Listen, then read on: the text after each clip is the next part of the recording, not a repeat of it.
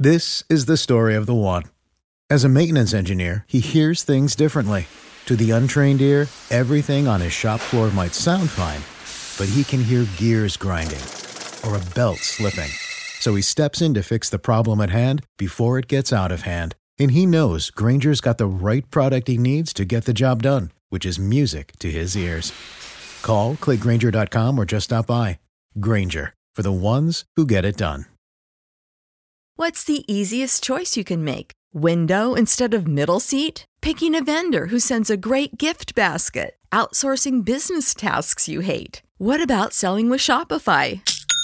Whether you're selling a little or a lot, Shopify helps you do your thing, however you cha-ching. Shopify is the global commerce platform that helps you sell at every stage of your business. From the launch your online shop stage to the first real life store stage, all the way to the did we just hit a million orders stage. Shopify's there to help you grow. Whether you're selling scented soap or offering outdoor outfits, Shopify helps you sell. Wherever and whatever you're selling, Shopify's got you covered. Sign up for a $1 per month trial period at shopify.com slash try. Go to shopify.com slash try now to grow your business, no matter what stage you're in. Shopify.com slash try. And I think that's where like progressives could maybe really distinguish themselves on this issue because theoretically you do care about people who are marginalized and made vulnerable. And it's really easy to fall into the right wing tropes um, mm. that, you know, take all the focus off of the people who are actually experiencing harm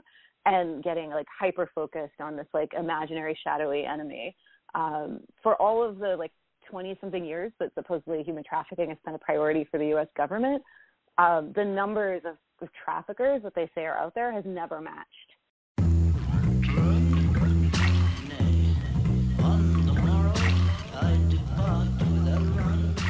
Welcome to the Edge of Sports podcast. I'm Dave Zirin. This week, we talk to journalist and author of Playing the Whore, the work of sex work, Melissa Gira Grant about Bob Kraft and the sting operation in Jupiter, Florida, at a massage parlor where there were accusations of sex trafficking that the owner of the New England Patriots was involved with. And we're going to get Melissa Gira Grant to unpack that entire story in a way that you have not heard on just about any other outlet. Also, I've got some choice words about the NBA and whether or not they have a mental health problem. I also have a Just Stand Up and Just Sit Down award and more. But first, let's go to Melissa Gira Grant.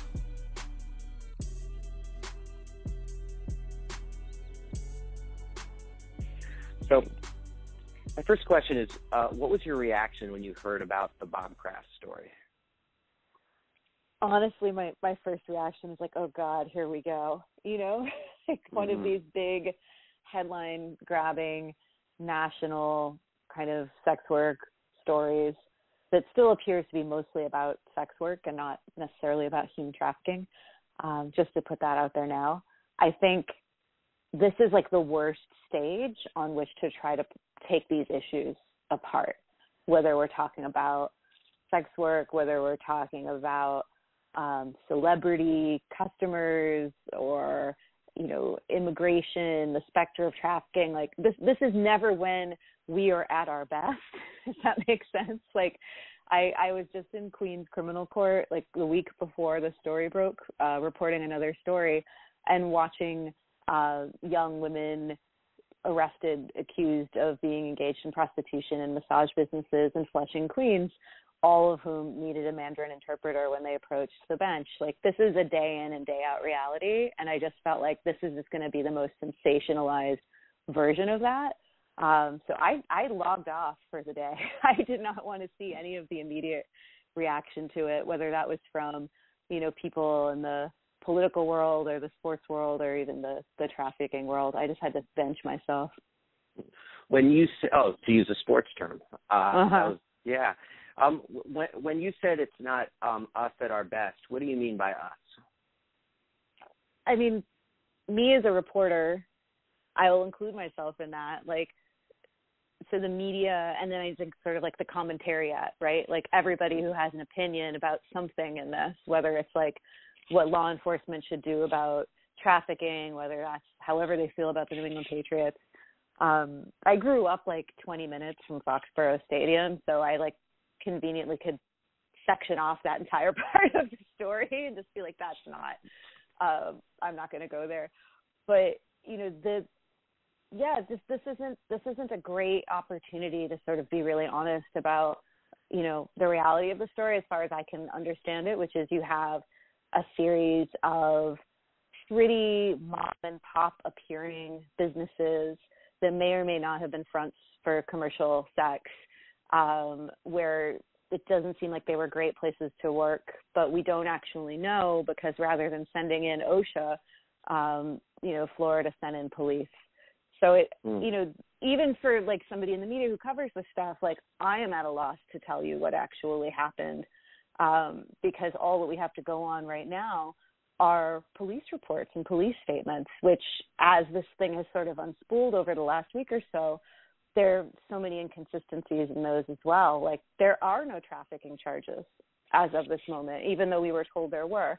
Um, so that yeah, it, it's so challenging to even say what actually happened here when you can only go on the word of, of law enforcement. Yeah, and, and why shouldn't, in the in the general sense, not just in this sense, but why shouldn't we tr- we um, trust law enforcement, or why should we trust and then verify law enforcement when it comes to issues around when when they talk about human sex trafficking? For law enforcement, you know, to be the frontline response to human trafficking, that doesn't necessarily mean that like what they're going in, what they care about, what they're looking for are the same things that other people might find interesting or important, right? So their primary concern is not necessarily the well-being of people who work in these businesses. They may say that it is, but then they do things like surveil them having sex with customers for money for months or lock them up and press charges against them unless they agree to participate in an investigation against their employers, which is happening here. Um, you know, there's this, they see this as just a crime scene and they see the individuals engaged the individuals that work in these businesses as you know just part of like a racketeering or money laundering scheme or possibly even a human trafficking scheme though there's no evidence to support that they're not thinking about like the broader lives of these individuals. You know like the women that are are sitting in jail right now in florida um who worked for these businesses not as management exclusively like they were also engaged as workers. They were providing services or the police say they were providing services. Um, and that's really interesting to me because that means that even for all of their rhetoric of you know we've busted this criminal conspiracy this criminal network um, it seems like mostly that what they've got is you know middle management and middle mm-hmm. management and small businesses who are also providing services to customers themselves. Um, so their vantage point you know, it's they they want to they want this to sound, I think, more serious than it is because it justifies the time they spent on it, the money they spent posing as customers, installing video surveillance, all of that. Uh, they can't just wash their hands and go home now and say like we didn't find what we were looking for. Um, it, they still haven't, but they're they're they're claiming that they're going to if they can just you know keep these women incarcerated long enough to get them to comply. And of course, uh, they now also have to justify the fact that uh, a billionaire owner of a professional football team was caught up in the sting. I mean, don't you think that's part of their, their calculus in terms of playing this up as this massive human trafficking ring? Because for them to not just justify the expense, but justify embarrassing this, you know, pillar of the community or what have you, and justifying, you know, chopping away at his privilege, his wealth privilege, his all of his privileges uh, do you think that's part of it as well? That they need to play this up as like, well, it's worth it to embarrass this person because this isn't just a case of sex work? I wonder. I mean, part of it is he already served his function for them, right? Which was to be a really famous person to hang this operation on so that it, for example, would end up on the front page of the New York Times. Um, generally speaking, like prostitution raids or even trafficking stings don't merit front page coverage on the New York Times, particularly when they don't happen in New York. Um, you know, it's he was useful to them. Robert Kraft was useful to them to to make this play out on a national stage, and that's a strategy that isn't just confined to law enforcement in Florida. I've seen it play out in Washington State and other places where they believe that um, they the purpose of these operations isn't just to break up um, a prostitution business or a trafficking operation, but it's to go after the customers. They call this end demand as a strategy, and, and it's it's a failed strategy because it still requires them to go after the people who work in the businesses. In this case, mostly women, immigrants, many of whom don't speak English, um, folks who have perhaps dubious um, legal status to remain in the U.S. because of their immigration status. Like they they've now kind of they can pretend that the the guys that they arrested, um, like Kraft, are just sort of like already dealt with, right? Because the the point of him was essentially to perp walk him, and mm-hmm. they've got that. Whether or not he pleads out, whether or not he pays a fine, like they don't often come back to see how these cases resolve. And in all likelihood, he'll probably be penalized far less than the women who worked in the businesses themselves. And and of course, like the police are making all these contradictory statements about men like him, right? Like these guys are the worst of the worst. They're like what create demand for these horrible businesses, and you know create conditions tantamount to slavery for these women. Um, but the reality is, like those women have already been punished and done more time in jail than Kraft ever probably will. And that's not to say that he should right? I'm just saying it doesn't match what police have, have told us, like who the real perpetrators here are. Now, agitating uh, the populace about human trafficking when it's actually uh, sex work and not like a slavery ring, uh, that, that's p- particularly common around the Super Bowl, isn't it? Yeah, there's it's funny the Super Bowl trafficking kind of legend or mythology has evolved over the last few years. Like I remember when you went on, on Melissa Harris Perry and talked about this, right? Like there there was this this shift over the last few years, I think, um, from the Super Bowl is the largest single human trafficking event in the United States all year, which it is definitely not um, to still wanting to use the Super Bowl as an opportunity to raise awareness. It's sort of like arresting Kraft, right? It's like here's this bold-faced name, this thing people are paying attention to, and just hook your issue to it. Um, and so they'll say, yes, you may have heard it was the largest human trafficking event because we've been telling you that, but now we're going to tell you that we're just using it to sort of raise awareness.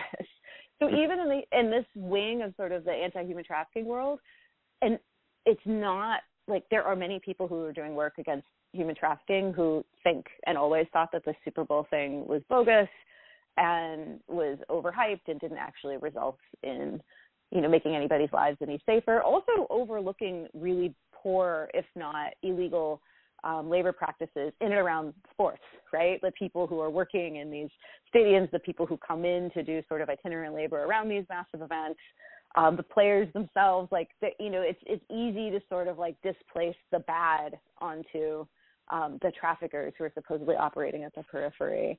Um, so it's fascinating, and you see it around like you know the Olympics as well, right? Like this is this is a trope. This it's something about masculinity, I think. Like all these men in this one place, but you know, as in terms of how these things really play out, it seems like what people are mostly focused on is the actual sporting event, and that's taking up most of their energy.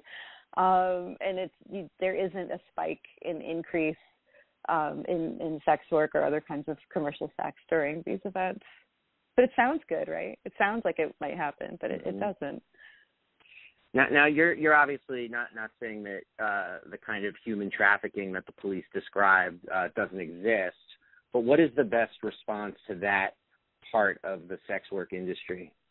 This has been the hardest thing about this story to get really clear about with folks. Like my my point my point of view on this is whether or not human trafficking occurred in these particular businesses in Florida, the tactic of going in, um, posing as customers, deceiving the women who work there, engaging in surveillance, including things like following one of the women when she went to the store to buy condoms, so they could use mm. that as evidence um, you know, purchasing condoms is not evidence of anything but purchasing condoms.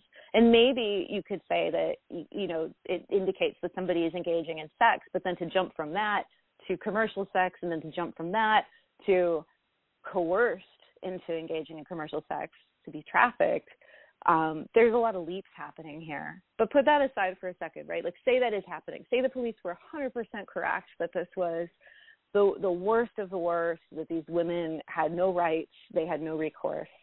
Um, I don't believe, and many people who do work around human trafficking would say this as well, that law enforcement are are capable of actually delivering people rights. Um, the arresting people is not a form of rescue. Even if they tell us that they are treating those people like victims, the reality is arrest is really traumatic. And particularly if you think that the people that you are going in there to rescue, quote unquote, um, are are victims of trauma connected to their trafficking that they may be experiencing, then how do you justify this other traumatic experience? You know, one of the things that um, the Vero Beach police say is that in a, maybe a two month period, they they claim to have um, evidence of 140 sex acts. Um, if they believe the women who were working there were forced to work there, and they just gathered passively evidence of 140 sex acts, um, they didn't even gather evidence of trafficking, right? That's just evidence that people are having sex on video and they caught that. Um, but if they believe those women were being victimized in those acts, like again, how do you justify this kind of excessive law enforcement response? Um, there are alternatives, you know, like people could, for example, take a non law enforcement approach that looks at people's um, you know the actual conditions of where they're working. Like regardless of like the work that they are doing um the reality is like people have a right to work in fair conditions. And like maybe the issue is like the people who are employing these folks um in massage businesses are being deceptive with them about their immigration status and they're making them think that you know they have to work for them or they can't legally stay in the country or maybe they've incurred some debt to them for bringing them to the country. This is all hypothetical but these are things that have happened. Like you can address those things without sending in the police. You have options.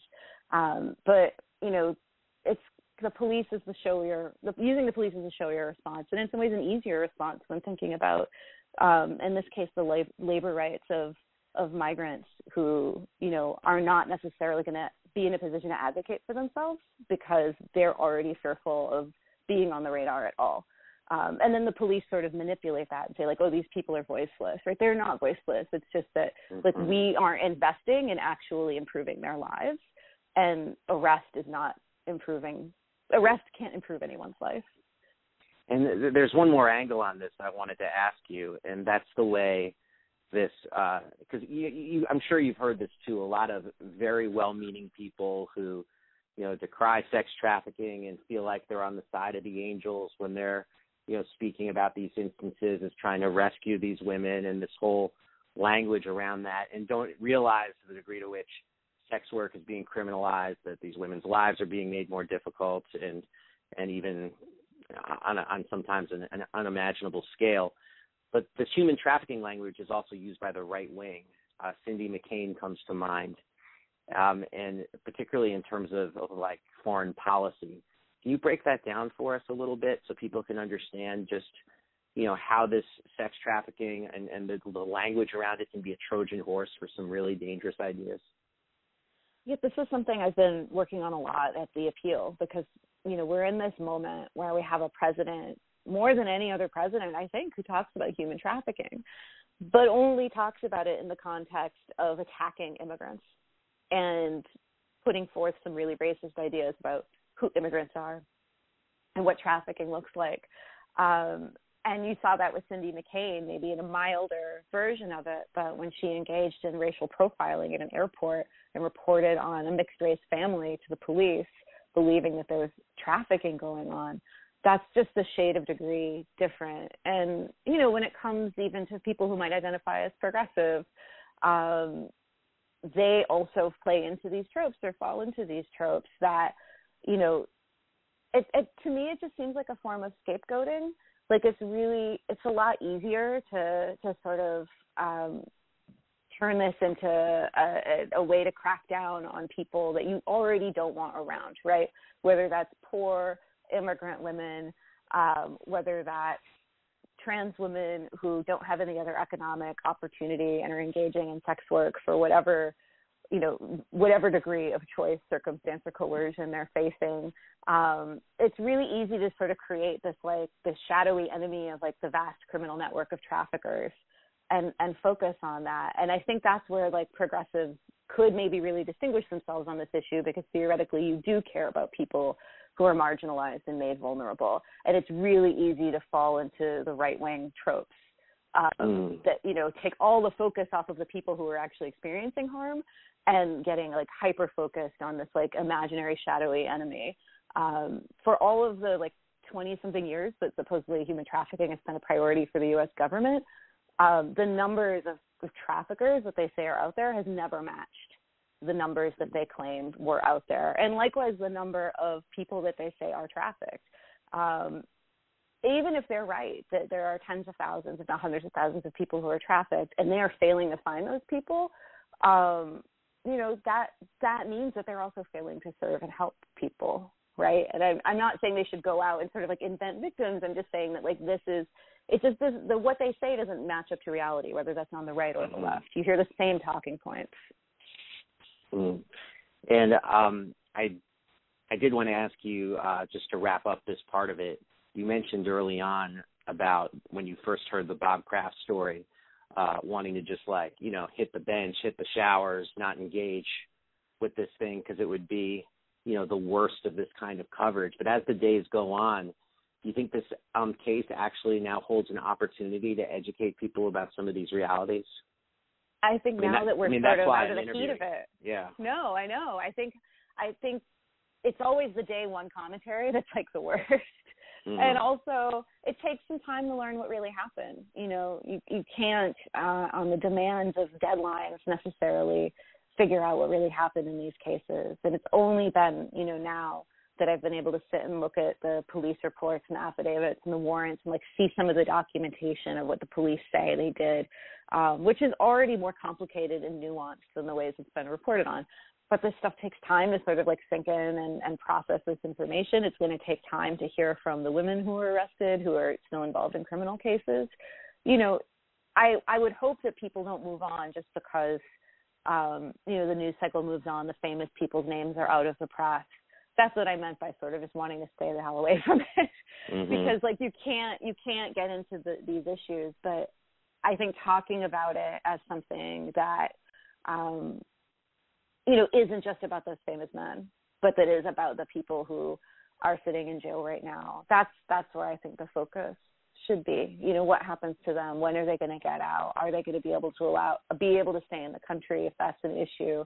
What other work opportunities do they have? Are they safe in that community now that their mugshots and names have been plastered everywhere? And I know they did that to the men too, but some of, you know, those men probably have more resources. Um, they've already filed injunctions to prevent, you know, the video, for example, being released. Um, they they can do more to insulate and protect themselves than these these women so yeah, I, I would hope that now that you know we're a couple weeks out, the focus can really shift to them. Now, I, I'm going to cut what I'm about to um, ask you right now, just so you know. Um, okay.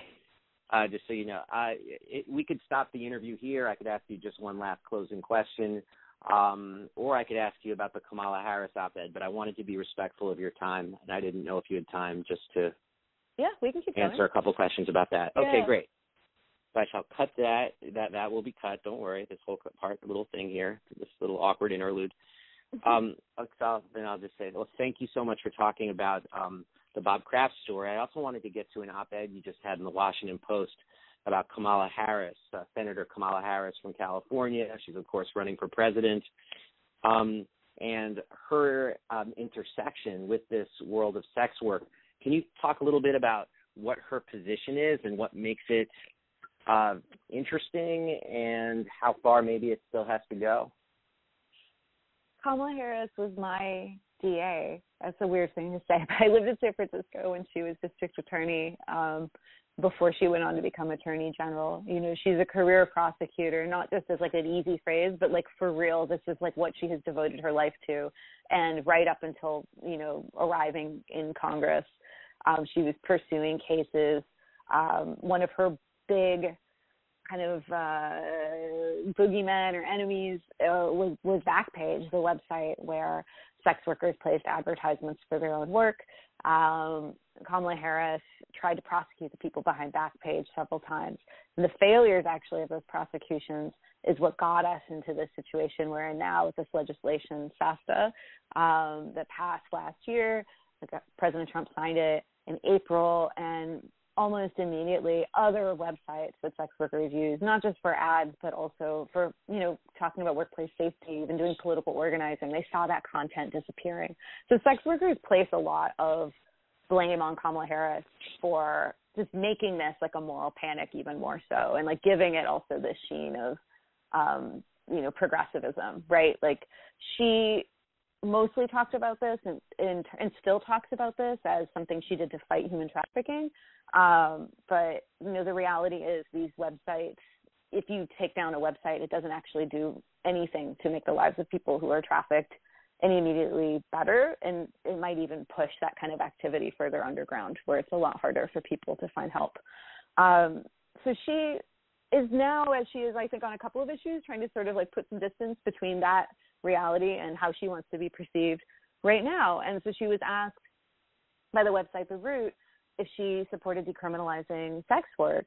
And the way that she answered it was very confusing. Um, on the one hand, she claimed that she always opposed the idea of arresting, as she called them, prostitutes. Um, and she talked about them exclusively as women. Um, but I know, and, and I hope more people know, and this is why I, I wrote this op ed, like when I lived in San Francisco, when she was district attorney, um, the city considered a ballot initiative that would have ended sex work arrests in the city. So it would have ended arrests against the people that she says she opposed arresting. Um, and she opposed that ballot initiative. And she said mm. that if it were to pass, it would roll out a welcome mat for pimps and prostitutes to come to San Francisco. So this it's like two kinds of confusing. Like on the one hand, she's, you know, presenting this very confusing position on whether or not she supports decriminalizing sex work. Just not wanting to arrest sex workers is not the same thing as decriminalizing sex work. But she also doesn't seem to understand that her past position also wasn't decriminalizing even women who are engaged in sex work. So what I think is interesting about this is that she even like went there you know, that she didn't laugh the question off as she did in 2008 when she said, this is just ridiculous and it's going to roll out a welcome mat for pimps and prostitutes.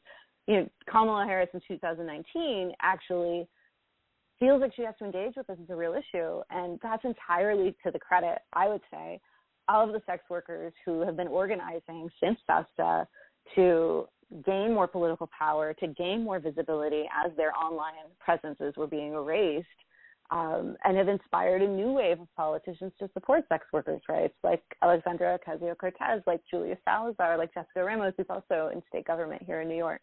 Um, people who support decriminalization, full stop, no hesitation, no qualifications. Um, it's it's their way of talking about this issue is very different than Kamala's. And I hope somebody, you know, who I don't cover presidential campaigns per se, but like I hope somebody who has that kind of access to her can can get her to elaborate on this. And and same for Bernie Sanders. He was asked, I think, on the Breakfast Club about decrim, and he didn't have an answer yet. He said, but I, it's wild to me that this is even like a conversation in 2020 mm-hmm. in the presidential election. And I think if even if, if Kamala Harris is just pandering, then it's the first time that somebody has pandered around decriminalizing sex work in a presidential race.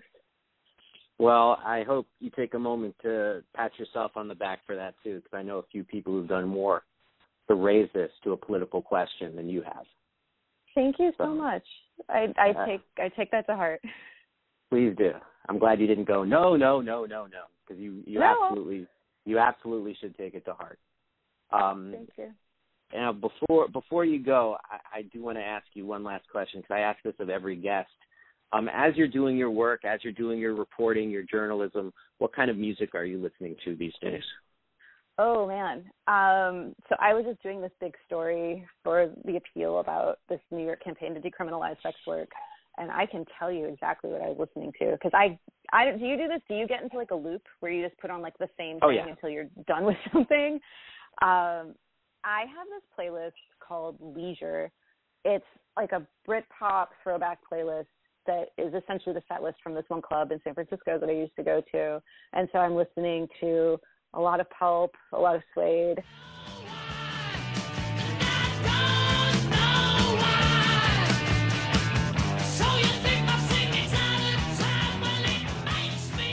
Elastica, um, Iggy, Bowie, that's usually like if I if I need to just sort of create like a warm kind of comfort zone to work in, like those are always my go-tos. Amazing. Yeah, the the Bowie exhibit at the Brooklyn Museum was oh, unbelievable. I wept. I absolutely yeah. I had all the feels mm-hmm. while trying to explain to my kids why I was getting so, you know, so emotional. So it was it's a, a du- dual That's great. Oh hell yeah! Always gotta live. Gotta live. Yeah. Well, hey, thank you so much for the time. I really do Oh, appreciate it.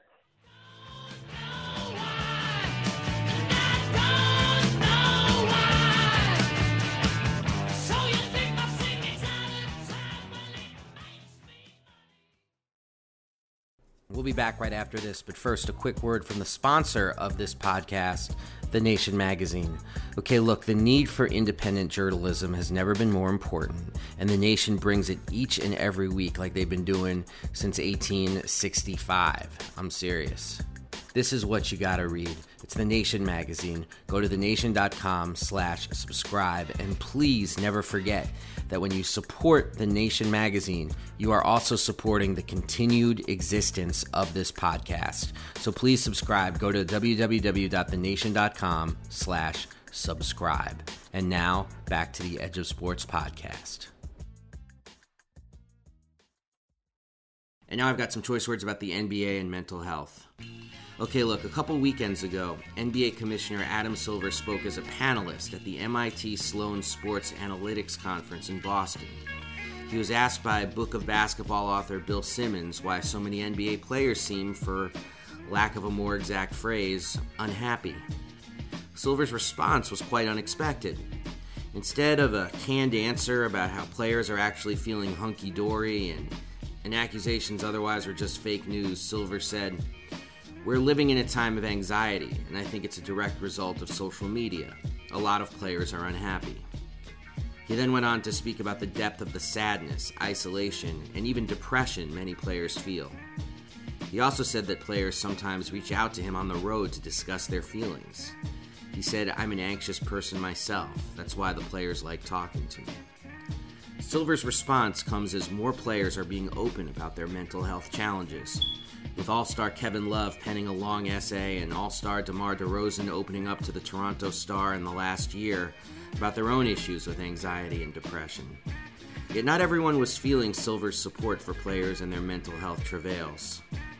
NBA Hall of Famer Charles Barkley said on the ESPN morning show Get Up, I think that's probably the stupidest thing I've ever heard Adam say. That's the stupidest thing I've ever heard any commissioner say. Listen, these guys are making 20, 30, 40 million dollars a year. They work 6, 7 months a year. We stay at the best hotels in the world. They ain't got no problems. That's total bogus. He then took a big shot at one of the most famous and famously unhappy looking players in the league, Kyrie Irving, saying, Let me tell you something else, Kyrie Irving. I've never seen a person so miserable. He's got to be one of the most miserable people I've ever seen. These comments need to be repudiated. Depression and anxiety among players is not something to scoff at or shame, it looks more like an objective fact. It's a real product of their jobs the isolation, the travel, the separation from family, the inability to connect with a rotating band of teammates. But it's also a product, as Silver hints at, of our broader society. It extends well beyond the ill effects of social media, however. After all, we live in a country that ever greater percentages of people feel is headed downhill. Or to paraphrase the movie Deep Cover, always the same, getting worse. And it's not just NBA players.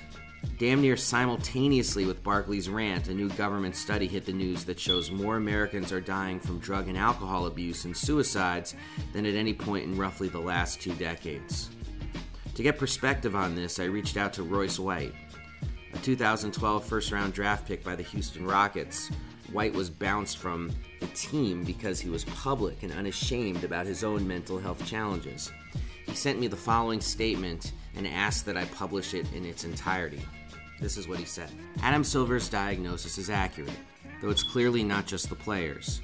Coaches, refs, GMs, owners have also spoken about their mental health issues.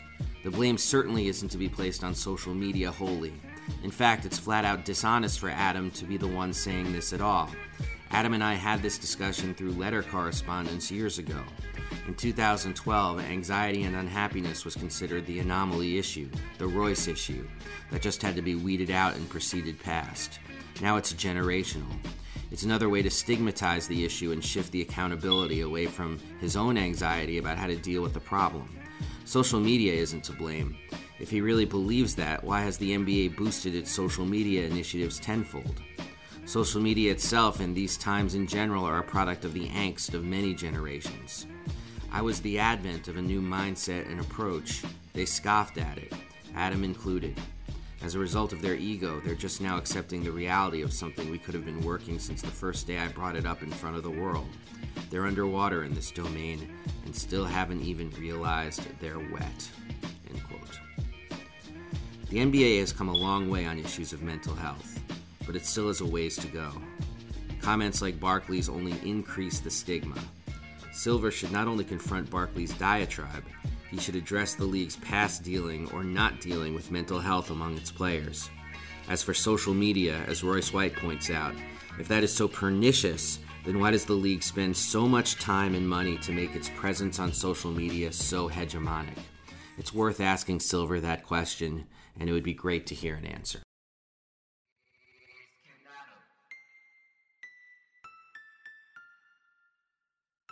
We'll be back right after this with a quick word from Edge of Sports.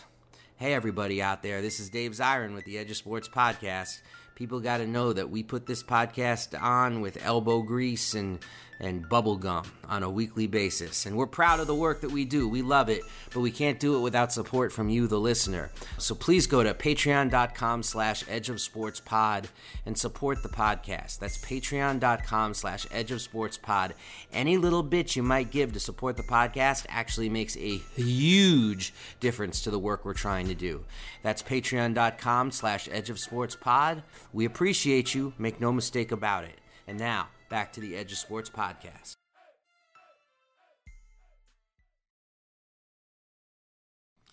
And now it's time for the Just Stand Up Award. Just stand up and just sit your ass down. The Just Stand Up Award got a couple of contenders, but it's got to go, and we're going to talk about this more next week, I think, but it's got to go to the U.S. soccer women who are who dropped a lawsuit on International Women's Day for equal pay uh, with their male counterparts, and it's really, really badass. So the shout out really goes to the U.S. Women's National Team Players Association. That's the union and representative of the U.S. Women's National Team.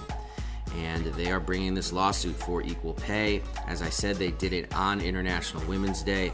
As Minky Worden wrote, uh, showed the genius of them suing on International Women's Day is every news story between now and the Women's World Cup in France in June will mention the lawsuit and pay equity. Reminder last Women's World Cup was literally on unequal playing field. It was dangerous turf. It was dangerous artificial turf. So Minky Worden is absolutely correct. Big Just Stand Up award to, to the women of U.S. soccer. Uh, and this will be the story between now and the Women's World Cup. We're going to try to have more about this on next week's show. Also, Just Stand Up Award. Got to shout out Kareem Abdul Jabbar for selling a bunch of his merchandise for almost $3 million. 234 pieces of memorabilia, including four of his six NBA championship rings, with the proceeds going to the Skyhook Foundation charity that helps kids learn about science, technology, engineering, and math. Um, and this is what Kareem said. He said, Looking back on what I've done with my life, instead of gazing at the sparkle of jewels or gold plating celebrating something I did a long time ago, I'd rather look into the delighted face of a child holding their first caterpillar and think about what I might be doing for their future. That's a history that has no price. Mmm, Kareem Abdul Jabbar. My Just Sit Your Ass Down award. Sit your ass down! It Actually goes to NBA refs. And uh, here's the deal. Before the season started, people might remember I picked Trae Young to be the Rookie of the Year, the Atlanta Hawks uh, point guard. And I was mocked for this throughout the year since Trae Young was traded on draft day for, for Dallas Mavericks star Luka Doncic. But recently, Young has been lighting it up, including a 49 point performance against the Chicago Bulls. Then last week, during another game against the Bulls, after he hit a, just an outrageous 28 foot three pointer, he was, as Deadspin put it, ejected for the crime of staring at Kris Dunn's back for too long. I hate it when NBA refs do that. Let the players play, let the players stare, let the players talk a little bit of smack. Let the players shoot their 28 foot three pointers and then drop a stare at Chris Dunn. Let's not make the story about you, please. So that's the Just Sit Your Ass Down award. NBA refs, take a step back and just sit your ass down.